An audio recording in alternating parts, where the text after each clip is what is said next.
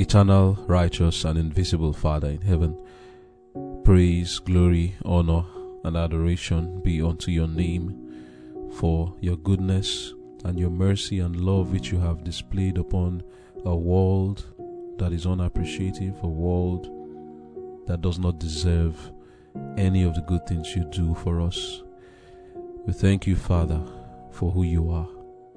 Thank you for your loving kindness. Now, dear Lord, the life which you have given to us, we give back to you and ask that you consecrate it to your service. May the words which you will hear today, this morning, be a blessing to all of us and lift our hearts up to heavenly places to draw nearer and nearer to you and become more and more like you. Put your words in our mouth, O Lord, and help us to speak words that will inspire loveliness, closeness to Jesus, that we may be assimilated to your character. Do this and take the glory in Jesus' name. Amen. Our High Calling, September 2. Nature speaks of God. I remember the days of old. I meditate on all thy works. I muse on the work of thy hands. I stretch forth my hands unto thee. My soul thirsteth after thee, as a thirsty land. Psalm 143, verse 5 and 6. We have looked upon the lofty terraced mountains in their majestic beauty, with their rocky battlements resembling grand old castles. These mountains speak to us of the desolating wrath of God in vindication of his broken law, for they were heaved up by the stormy convulsions of the flood. They are like mighty waves that at the voice of God stood still, stiffened billows arrested in their proudest swell. These towering mountains belong to God. He presides over their rocky fastnesses. The wealth of their minds is His also, and so are the deep places of the earth. If you would see the evidences that there is a God, look around you wherever your lot may be cast. He is speaking to your senses and impressing your soul through His created works. Let your heart receive these impressions, and nature will be to you an open book and will teach you divine truth through familiar things. The lofty trees will not be regarded with indifference. Every opening flower, every leaf with its delicate veins will testify of the infinite skill of the great master artist. The massive rocks and towering mountains that rise in the distance are not the result of chance. They speak in silent eloquence of one who sits upon the throne of the universe high and lifted up. Known unto God are all his works from the beginning of the world. All his plans are perfect. What awe and reverence should his name inspire? God is himself the rock of ages a refuge for his people, a covert from the storm, a shadow from the burning heat. He has given us his promises, which are more firm and immovable than the rocky heights, the everlasting hills. The mountains shall depart, and the hills shall be removed, but his kindness shall not depart, nor his covenant of peace be removed from those who by faith make him their trust. If we would look to God for help as steadfastly as these rocky, barren mountains point to the heavens above them, we should never be moved from our faith in Him and our allegiance to His holy law. Amen. The title of our devotion for today is Nature Speaks of God. Our key text is Psalm 143, verse 5 and 6, which says, I remember the days of old. I meditate on all thy works. I muse on the work of thy hands. I stretch forth my hands. My soul thirsteth after thee as a thirsty land. Here we see David talking about how he gets to understand God better, and he says that he meditates on all of God's works and he muses on the work of the hands of God. What is the work of God that he is referring to here?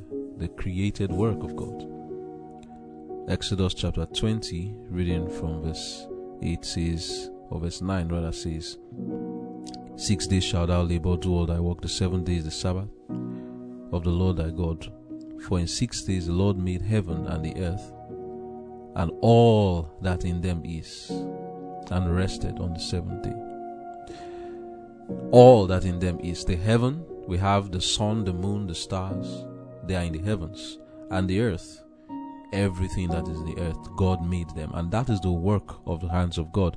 And David says that he meditates on these works and he muses on all of it so that he, his soul, can be drawn towards God. And he says, My soul thirsted after thee as a thirsty land. Dwelling on the work of God in nature has a power to draw our minds close to God and to long for and after Him. This is a system of education that is not very popular today. Nature is being studied, but the God of nature is being set apart, put aside.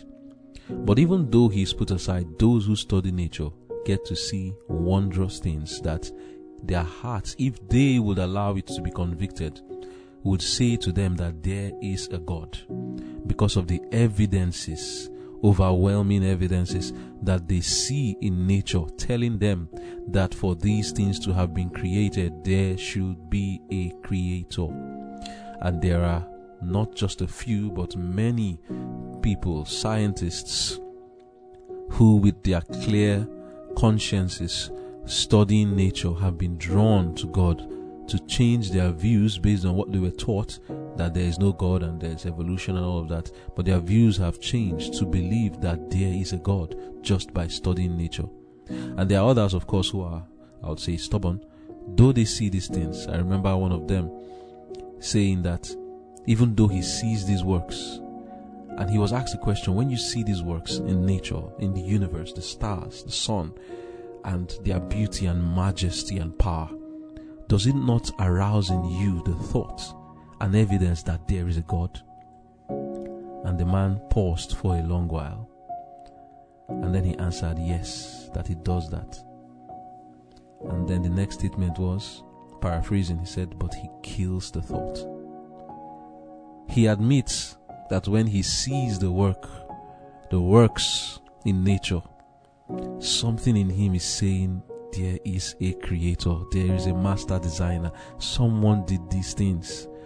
But he says, even though his mind is being convicted and his conscience is telling him this is no big bang. Someone did this. It is too arranged. It is too symmetrical. The patterns are too clear. But he says he kills that thought. The fact is that no one would go to a mountain and will not be filled with a sense of the majesty of God when you see it towering up, or go to the sea, the deep sea, and see how mighty it is, and will not be filled with some sense of the awesomeness of God. When you look at these things, man becomes so insignificant, and they understand there is something bigger than us out there that is what nature does. It makes us to see and understand these are the evidences that there is a God. But much more than that, nature teaches us teaches us, not just makes us to see evidences that does, God does exist, but also gives us lessons of life, which has to do with God also. One of the things we will notice very quickly about nature is that nature is marred. There's so much about nature that is not also beautiful. That's the truth. There's the beautiful part, and there's a part of it that is really strange. And we wonder, what is this?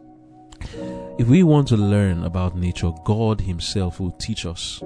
You may look at the birds and look at the trees and the flowers and the soil and the stars and the moon, the sun. We look at all these things and you ask yourself, what am I to learn from them? What is there for me to learn? Come, sit at the feet of Jesus. Come, He will teach you what you should learn from these things. Perhaps you observe the weeds, the thorns and thistles which are of no use to us. We look at these weeds and plants and what is this? It's of no use to us. And you are wondering, what do I learn from it?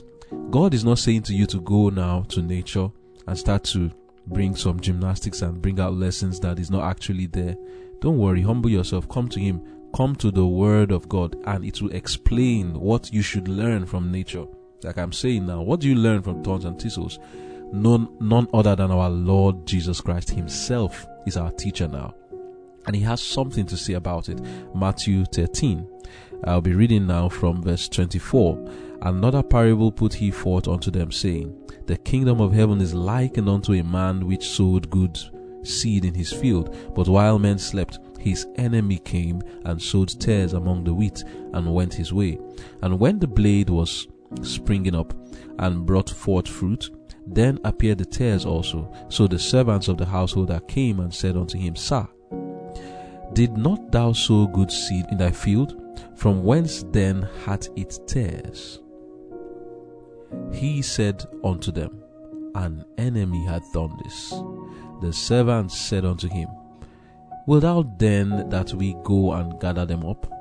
But he said, Nay, lest while ye gather up the tares, ye root up also the wheat with them let both grow together until the harvest. And in the time of the harvest, I will say to the reapers, Gather ye together first the tares and bind them up in bundles to burn them, but gather the wheat into my barn.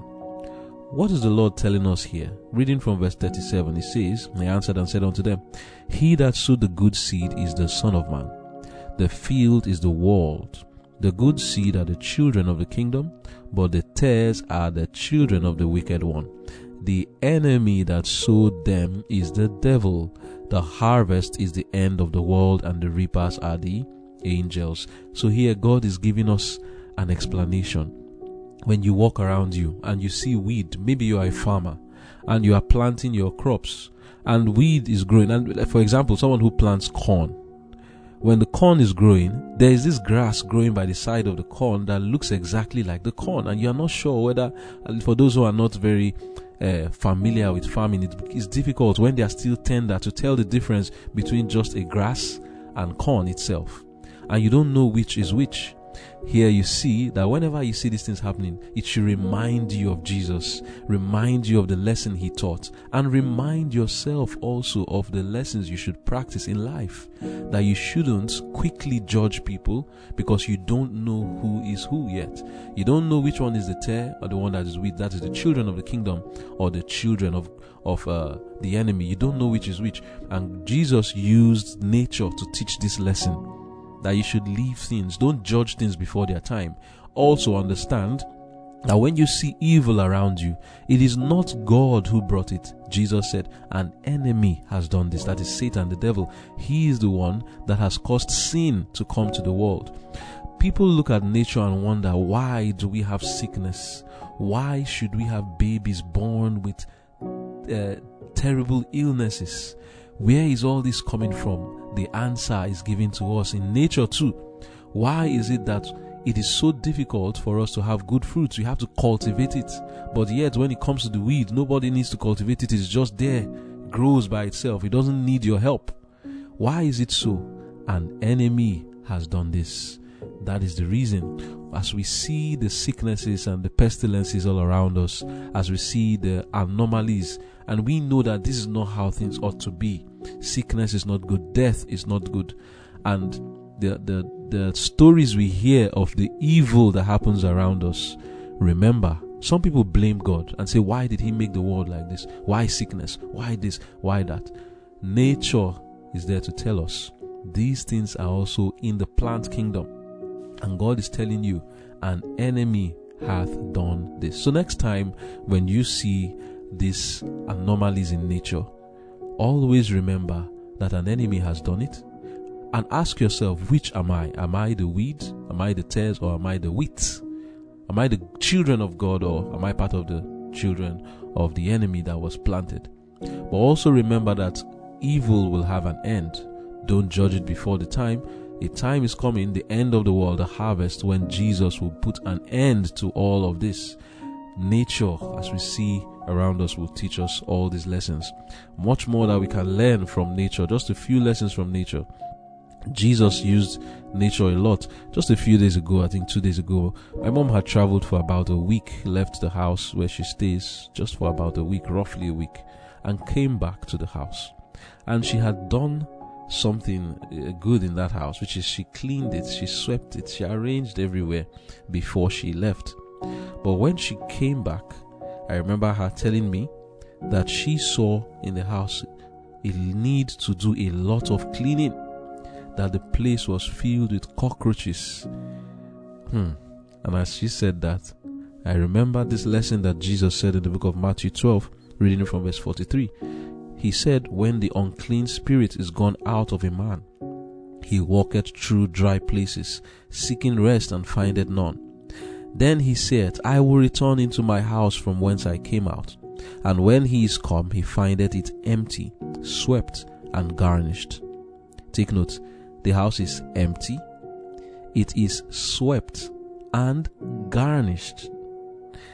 Then goeth he and taketh with himself seven other spirits more wicked than himself, and they enter in and dwell there. And the last state of the man is worse than the first. Even so shall it be also unto this wicked generation. End of quote. So here it is my mom swept the house, kept it garnished and neat, but it was empty for about a week. And when she came back, the last state of the house was worse than when she left it. Why? What, what is the difference? There's nothing wrong in a house being swept, nothing wrong in it being garnished, but the problem was that it was empty. What lesson do we learn from this thing where you leave a house? If you have experienced it before, just leave your house for a while. I remember something happened to me even last year, leaving a house, coming to a house that there was has been left for a long while. Oh, the kind of things that will be there, you will be surprised. There will be indeed seven more wicked spirits more deadly than the previous one. That's exactly how, how the house will be. Cockroaches will be filled in the house, rats. And why is that? It is empty. There is no life in it. Do you know that these houses, not the house itself, but the living things know the presence of life in the place? And when there's a human being, just one human being in the house, even if that house is big, those insects, those let me call them now unclean spirits in the sense of insects and the rodents. They know that a human being is here, there's life in this house, and out of respect for that, they stay away. They don't come so much. But when there's no one in the house, they come in, plenty of them. This is a lesson for us in nature that in our souls, if we clean it and keep it garnished, but the Spirit of the Lord which gives life is not there, that spirit, like Jesus said, the evil spirit that was gone away will go and get seven more wicked spirits more deadly than itself, and the state of our souls will be worse than when it was not even clean the first time the evil spirit was not taken away. An object lesson for us there that we must keep our souls filled with the Holy Spirit. There should be life in us, and life is contained in the Word of God. We should be filled with the Word of God, which is the Spirit of God. If not, though we look ever so clean and garnished, we will be filled with cockroaches in a very short time when we do not allow the Spirit of God to dwell in us. This is just one other lesson we can learn from nature, and the Bible has much, much more to say. When you look at the flowers, for example, it should teach us the lesson that we cannot endure forever, but the Word of God endures forever. In the book of James, chapter 1, James speaking about the flowers from verse 10 says, But the rich, in that he is made low, because as the flower of the grass, he shall pass away.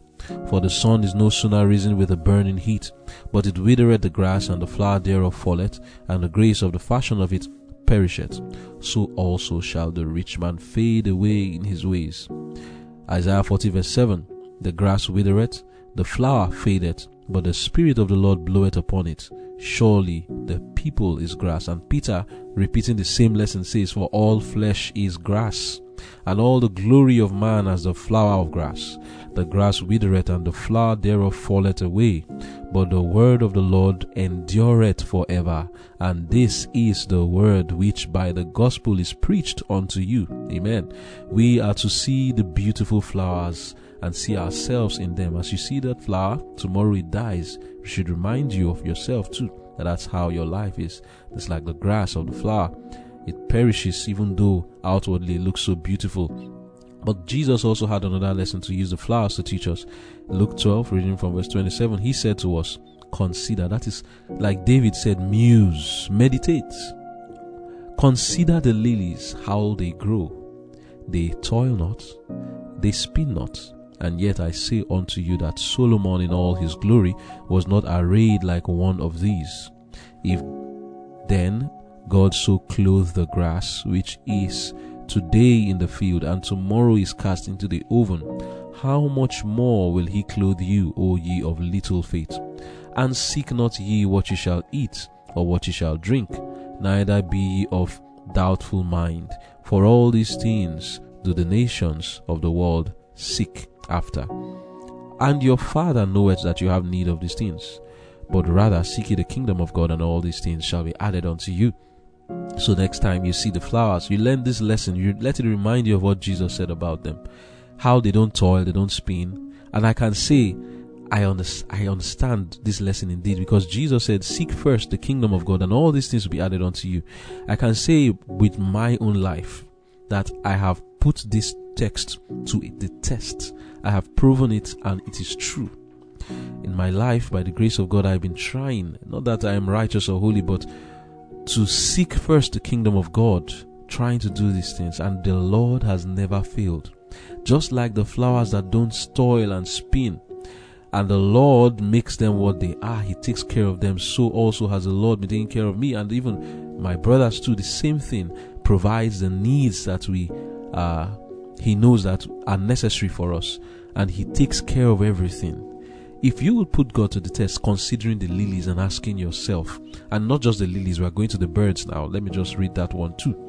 And the birds, Jesus said in verse 22, Luke 12, verse 22, and he said unto his disciples, Therefore I say unto you, take no thought for your life, what you shall eat, neither for the body what you shall put on.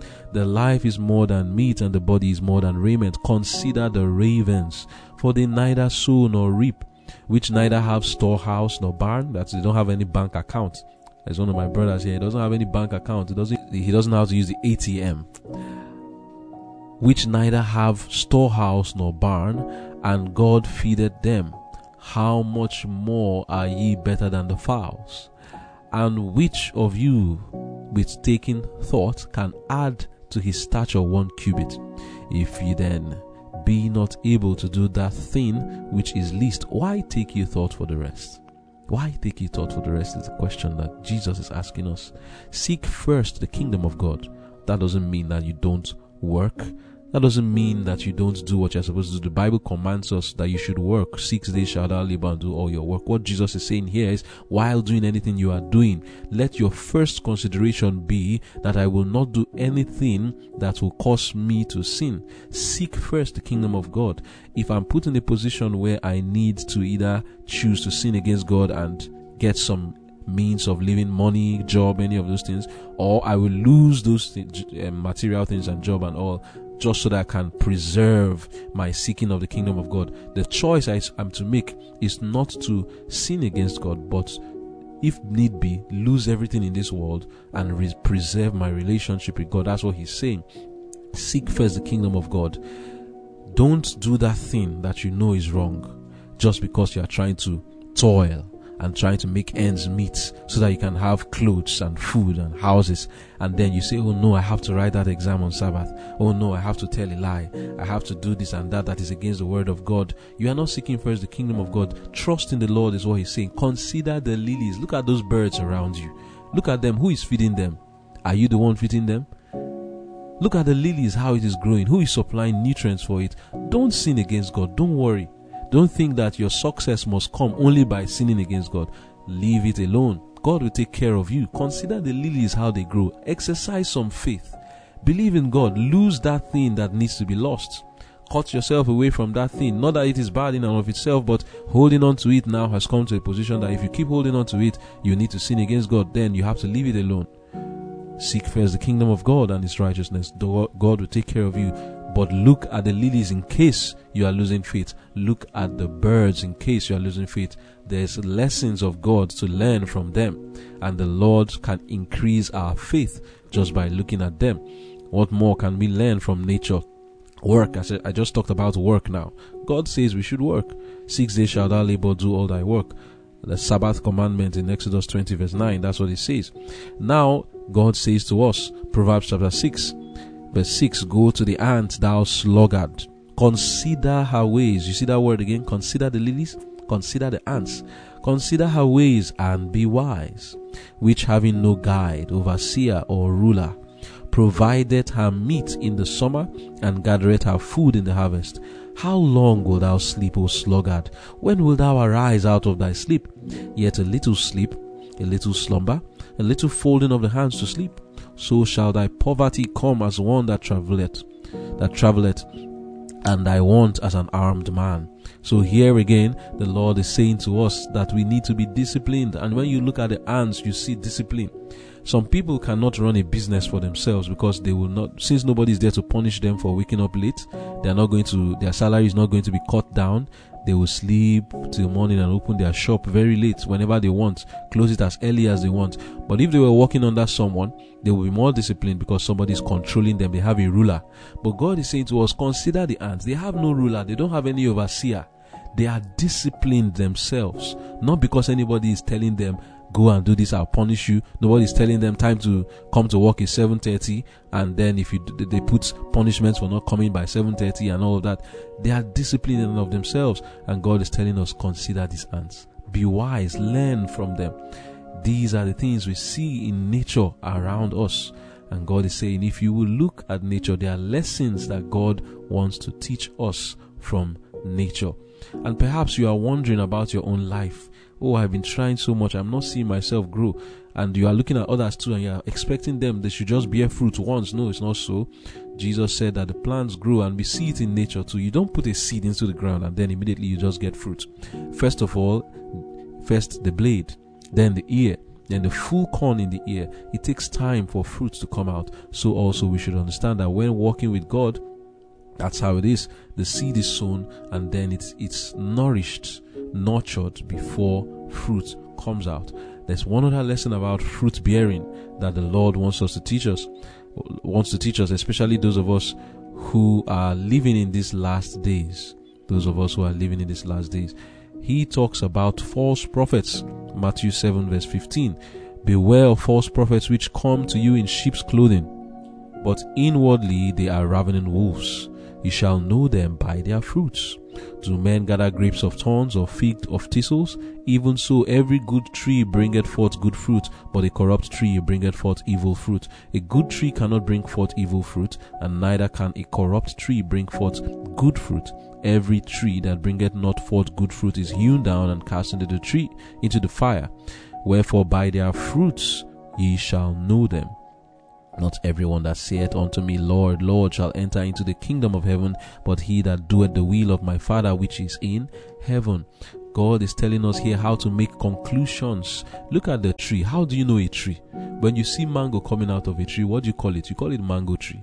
And there are some plants that are alike. For example, when you look at uh, turmeric and ginger, they both look alike. Banana and plantain, they both look alike.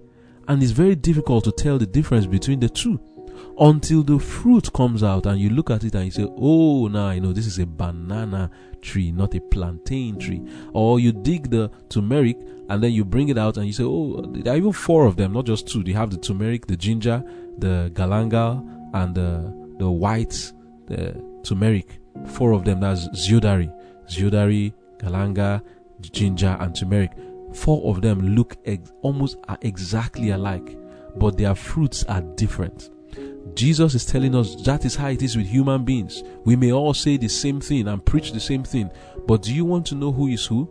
Do you want to know who is the true prophet of God? Just as you look at the trees and see their fruits and know them by their fruits, you, it's very difficult, I tell you, to tell the difference between banana and plantain until the fruit comes out. And these four I just mentioned, zedoary, galangal, ginger, turmeric, just by their plants and their leaves alone, you cannot know the difference until the fruit comes out. Then you now know the difference. Jesus is telling you, look at people's character. Forget what they are saying. Don't let them deceive you with the leaves of what they say. Let the fruit come out. Let the character come out. Only those who are living in by the word of God are his true people. And that's why he said, Not everyone who say, say, say with the words. It's not the words that you use to tell the, the people. Words are just like leaves. They are like leaves. It's not those who say to me, Lord, Lord, I will enter into my kingdom, but those who do the will of my Father. That is the fruit now. People are being deceived now because they're not following this principle of checking fruits. They are checking words instead of checking fruits. They're looking at leaves. If you look at the leaves, you'll be deceived. You call banana plantain and plantain banana. You call ginger turmeric and you call turmeric ginger. And you call zedoary galangal and call galangal ginger. You just keep mixing it up until you check the fruit. Be conclusive when you see the fruit. That's what he's telling you. Some people are afraid to call people false prophets because they they are afraid because I, but I'm hearing his words. I'm hearing what he's preaching. But what of his fruits? Are you checking his fruits? What is his character like? Is he in harmony with the word of God? If it is not, don't be hesitant this is what it is. I saw the fruit and that is what it is. I saw that this person is not living according to the commandments of God. Then that is exactly what it is. That is his fruit. Do not be afraid. God is teaching us through nature to understand these things. Solemn lessons to learn from nature, object lessons that the Lord would have us learn. One other very, very important, perhaps the last I'll use now, lesson that God wants us to understand is our own bearing of fruit and how that can be done. The book of John 15, Jesus said, verse 1 I am the true vine, and my Father is the husbandman. Every branch in me that beareth not fruit, he taketh away, and every branch that beareth fruit, he purgeth it, that it may bring forth more fruit. Verse 4 Abide in me, and I in you. As the branch cannot bear fruit of itself except it abide in the vine, no more can ye except you abide in me. I am the vine, ye are the branches. He that abideth in me and I in him, the same bringeth forth much fruit. For without me you can do nothing. I'll stop there. So you see around you trees. I'm just trying to use lessons that are peculiar to everyone in the world. Everywhere in the world there are trees except you go to the northern hemisphere. But we see trees everywhere, you see branches cut off. And when you see these things, you should teach us of God.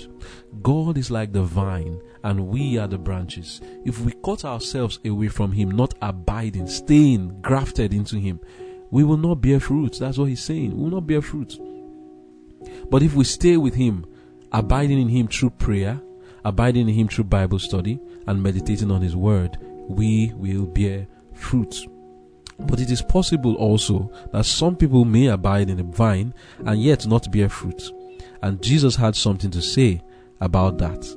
There was a time when Jesus was walking and saw this fig tree, and this tree did not have any fruit on it. And when he saw that fig tree which had no fruit on it, he said to the tree that no one will eat anything from you again. And let me read now from Mark chapter 11. Mark 11, reading from verse 12. he says, And on the morrow, when they were come from Bethany, he was hungry, and seeing a fig tree afar off, having leaves, he came, if haply he might find anything thereon. And when he came to it, he found nothing but leaves, for the time of figs was not yet. And Jesus answered and said unto it, No man eat fruit of thee hereafter forever. And his disciples heard it. Verse 20 And in the morning, as they passed by, they saw the fig tree dried up from the roots. And Peter, calling to remembrance, said unto him, Master, behold, the fig tree which thou cursest is withered away. And Jesus answering said unto him, Have faith in God. For verily I say unto you that whatsoever sh- whosoever shall say unto this mountain, Be thou removed and be thou cast into the sea, and shall not doubt in his heart, but shall believe that those things which he saith shall come to pass, he shall have whatsoever he saith. Therefore I say unto you, what things soever you desire, when you pray, believe that you receive them, and you shall have them. But one lesson I want us to get from here, and also in the parable that Jesus gave in the book of Luke 13 about a tree that a man planted and three years did not bear fruit. He said, Cut it down. The Lord is watching us too. As we see around us trees, let us remind ourselves that I am like that branch, and if I am not bear fruit, I'm not I'm not bearing fruit. It can be said of me. It can also be said of me, cut it down. May the Lord not cut us down. It's my prayer. Let us learn to get these lessons from nature. Amen. Amen. Today's devotion assures us that God is actually calling for our attention. The second paragraph, our High Calling 251, paragraph 3, rather, says, If you would see the evidences that there is a God, look around you, wherever your lot may be cast. He is speaking to your senses and impressing your soul through his created works. Let your heart receive these impressions, and nature will be to you an open book and will teach you divine truth through familiar things. The lofty trees will not be regarded with indifference. Every opening flower, every leaf with its delicate veins will testify of the infinite skill of the great master artist. The massive rocks and towering mountains that rise in the distance are not the result of chance. They speak in silent eloquence of one who sits upon the throne of the universe, high and lifted up. All his plans are perfect. Known unto God are all his works from the beginning of the world. What awe and reverence should his name inspire? End of quote. So, ours should really be, Lord, help me to see what you have me to, you, you want me to hear today. Help me to perceive the things in nature. Let your Holy Spirit grant me the insight that you want me to have with things around me. Once we went for a camp, a Bible camp, and we went sightseeing to see some nature sites, and we saw a palm tree that had hundreds of birds that had nests built on it. There were so many and we were wondering how is it that they all accommodate each other everyone building their nests? And there was this, they didn't have this competition. Everyone chose his own spot. And everyone worked hard morning day. And then i was wondering this must be how god also has a spot for each one of us in this life if we could only understand that god has given to us a position, a post of duty, then there's no need to compete or be afraid of the other person, what he or she is building, whatever the nest may look like. I remember also after youth service, one of the challenges that came on my mind was how do you fit into the world? This pressure of competition, how do you survive? There's so many interviews you have to write or you have to attend to. How do you survive? I know I was so much perplexed. It was only as God, through the help of the Holy Spirit, took my mind to the things that God had created the mango trees, the palm trees, you see the coconut tree, you see the oranges, plantain. Everything has its place. They don't compete against each other because my duty is different from your duty. So that mind, seeing that everything has a function, first helped me to understand okay, God really has a place for me. So God was communicating to my mind the idea that, see, things have their place. There is no competition in life. I know why you're here and I now have the duty, I have a responsibility for you. And then the fact that each of these trees bear fruit and that fruit is unto usefulness, is for service, is for help of those who are around. Son, that's what I want you to also be focused about. How can you be useful to this world with your own set of talents or skills or blessings which I have given to you? And that idea gotten from nature, the things in nature really quelled my fear. It, it made me calm. It gave me a sense of understanding. I said, God, thank you for this idea because I was anxious and troubled and worried. Seeing the rush and the, the heat, the pressure in life, right from school or the exam things. So you feel that that's the way life is going to be. And you, you scare yourself and say, ah, how am I going to fit in? Now it's you against the world, not you for the world or you in service to the world, but you against the world. Anybody who stands on the way will be brought down. But a simple lesson in nature by the help of the Holy Spirit, being sensitive to the lesson the Holy Spirit wanted to communicate, helped me. I read this lesson of purpose in Psalm 139, and it says, O Lord, thou hast searched me and known me. Thou knowest my down sitting and my uprising. Thou understandest my thoughts afar off. Thou compassest my path and my lying down, and art acquainted with all my ways. For there is not a word in my tongue, but lo, O Lord, thou knowest it altogether. Thou hast beset me behind and before, and laid thine hand upon me. Such knowledge is too wonderful for me. It is high. I cannot attain unto it. Whither shall I go from thy spirit? Or whither shall I flee from thy presence? Verse 8.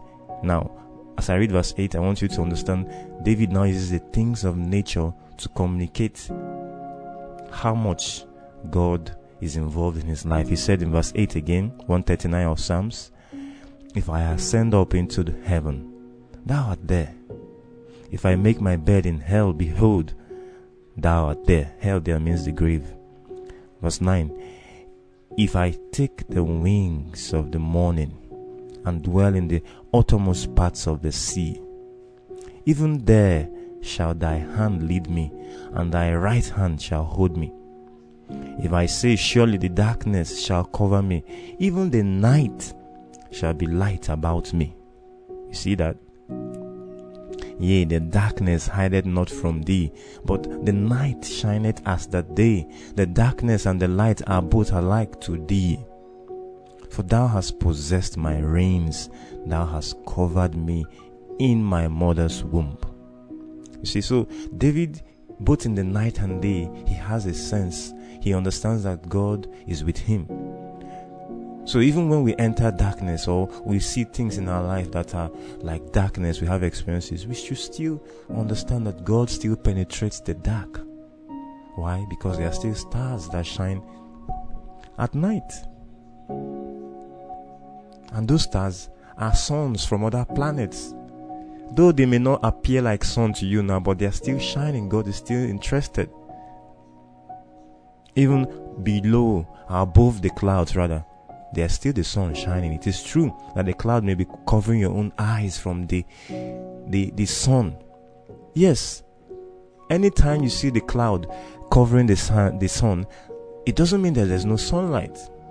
The sunlight is just above board. Just the same way the Son of Righteousness, which is Christ Himself, He is there. So even if there's a rain a rainstorm or there are difficult parts of our life, we should still understand God is there. I'll continue with Psalm 139 verse 14. It says, I will praise thee, for I am fearfully and wonderfully made. Marvelous are thy works, and that my soul knoweth right well. My substance was not hid from thee when I was made in secret and curiously wrought in the lowest parts of the earth. Thine eyes did see my substance yet, being unperfect, and in my in thy book all my members were written, which in continuance were fashioned, when as yet there was none of them. How precious also are thy thoughts unto me, O God! How great is the sum of them! If I should count them, they are more in number than the sand, which when I awake, I am still with thee. So you see, the sand. So when you when you there's some things David has mentioned here now. He has talked about the sand of the sea. So if you have an opportunity and you go to a sand beach, or even as you walk around, as we walk around, you, you meet a heap of sand. You can remind yourself and say, God said His thoughts for me are more than the sands of the sea. That's they are even detailed and he he has good thoughts. I know the spirit of prophecy said that God has a thousand ways to take care of us, of which we have knowledge of none. There are a thousand ways that God can take care of you. So you see the sand, it doesn't look meaningless to you. You you see even a pregnant woman from what David is saying here while he was in the mother's womb, even before he was fashioned that God had written everything about him in a book. And he says, Such thought is too wonderful for me. Was it not Jeremiah that God told him, Before you were formed in your mother's womb, I knew thee and ordained thee a prophet. That's before you were formed in your mother's womb, before you were even your mother's your mother conceived you. Before there was even the thought of you being born, God had a plan for your life. Such wonderful thought. And I will join the psalmist to say, How precious also are thy thoughts unto me, O God. How great is the sum of them.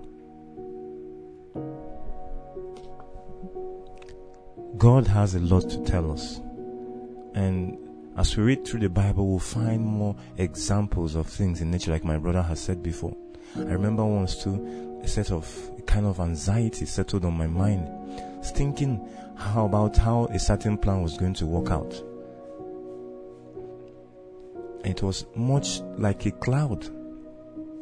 Until God just helped my mind, just come outside and see something. As I came outside, I saw the birds fly, and then my mind was taken to that text we know in Matthew 6, where Jesus said, Behold the fowls of the air. For they sow not, neither do they reap, nor gather into barns, yet your heavenly Father feedeth them. Are ye not much better than they? Which of you by taking thought can add one cubit unto his stature? Just within a split second, believing this word calmed my nerves and the fact that it was just at the moment I needed it, I could I saw the birds flying across. So just at the moment I came out of the balcony. So the thing is, we need to be sensitive, like the reading suggests to us. God is trying to communicate to our senses. Do not let any problem or any situation overwhelm you or make you feel like God, where are you? No. Let's be attentive and pray for God. What kind? What do you want to tell me? I will listen. I will believe you so that our lives will be the simple outworking of God's plan. The reading says every day God is speaking to us. So we should expect that today there are lessons God wants us to learn from nature. As we also read our Bibles, I would like us to take note of the principles Jesus uses with nature or like we read from the psalmist now so that you, we can use it to communicate to others too. Yes, we can use it to communicate to others. The object lessons in nature. Let nature will no longer just be blank. I see in this in the current state of uh, events now, like there's a lot of rainfall here, If you just go out, everybody is complaining, rainfall, rainfall. This rain doesn't want us to use. Everybody is just complaining.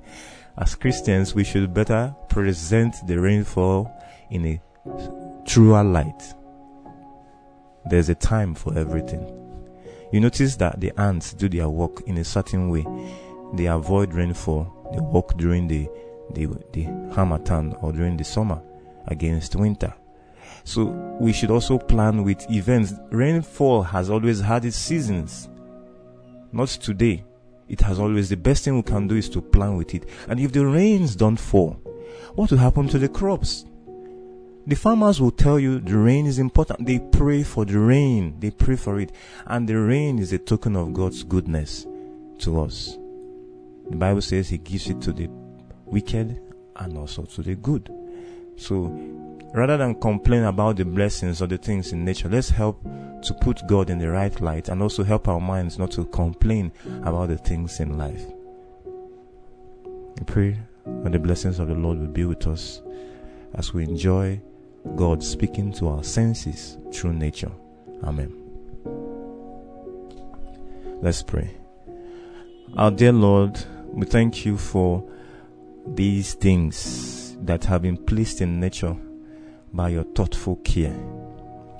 Lord, as we go out today, we pray that the Holy Spirit will help us to intercept these thoughts, to know them, to perceive them, to appreciate them.